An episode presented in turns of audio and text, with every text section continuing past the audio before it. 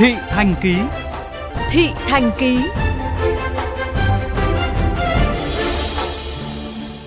Thưa quý vị, hoạt động trên nguyên lý ghi nhận tiếp xúc gần giữa các điện thoại di động thông minh cùng cài đặt và sử dụng. Ứng dụng Bluezone sẽ rất hiệu quả trong việc xác định các ca tiếp xúc gần, giảm thiểu nguy cơ lây lan COVID-19 trong cộng đồng có từ 60% dân số cài đặt và sử dụng. Tuy nhiên, theo thống kê, hiện mục tiêu này mới đạt khoảng một nửa. Ghi nhận của phóng viên Tuấn Linh và Thục Anh. Trong bối cảnh dịch COVID-19 bùng phát lần thứ tư trong cộng đồng, nay ứng dụng Bluezone đang được Bộ Y tế và các địa phương đề nghị người dân có điện thoại thông minh cài đặt và sử dụng. Theo thống kê của Cục Tin học hóa, Bộ Thông tin và Truyền thông, đến đầu tháng 6 năm 2021, số lượng lượt tải ứng dụng Bluezone đạt trên 35,2 triệu, tăng hơn 4,7 triệu lượt so với ngày 28 tháng 4. Tuy vậy, một thách thức không hề nhỏ đối với ứng dụng này đó là vẫn chưa thực sự thu hút được người dùng. Cái thời gian trước ấy thật sự là có cài, nhưng đúng thời gian này là cũng bị phân tâm nhiều vì công việc. Nếu bây giờ cái mật độ dày như thế, không biết là cái kiểm soát đấy nó có hữu dụng nữa không. Thực ra là cái Bluezone rất là tốt, nhưng mà đợt này đúng là mình cũng hơi chủ quan. Không không cài, phải cài nó nhanh hết pin ấy. Gì thế quét người gần thôi, chứ còn cũng không thấy ấy gì. Có một thực tế không phải ai tải Bluezone cũng sử dụng thường xuyên. Tại Hà Nội, nơi có nhiều người tải về Bluezone nhất với 3,1 triệu người, lượng tài khoản Bluezone thực sự hoạt động chỉ là 1,23 triệu, chiếm 40% tổng số tài khoản.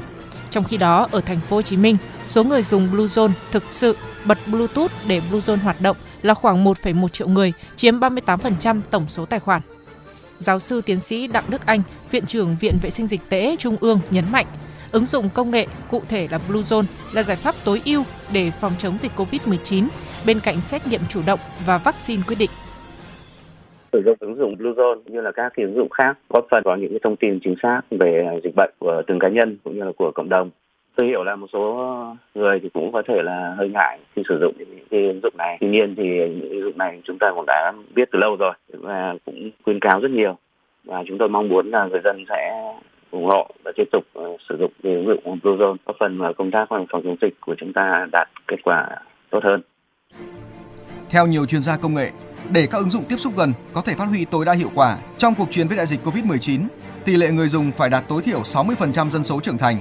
Điều này đồng nghĩa tại Việt Nam cần hơn 50 triệu người cài đặt và sử dụng Bluezone thường xuyên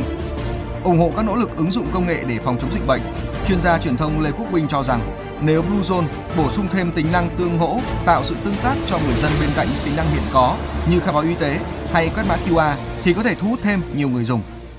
Nếu như nó có những cái tính năng như là người ta có thể xem để biết rằng là có ca F0, F1 nào ở gần mình không thì chắc chắn là người ta sẽ sử dụng. Nhiều điện thoại ấy, là nó không cho phép mặc định chạy Bluetooth nó tự động nó ngắt nếu như cái app này chỉ được mở ra thì nó mới kích hoạt Bluetooth để kết nối thôi thì cái điều đó thì có cài app cũng là vô dụng tôi nghĩ rằng trong cái kỷ nguyên truyền thông kết nối như thế này ạ, thì cái việc truyền thông một chiều, tức là cái kết nối chỉ có một chiều, như Bluezone nó sẽ có nhiều cái yếu điểm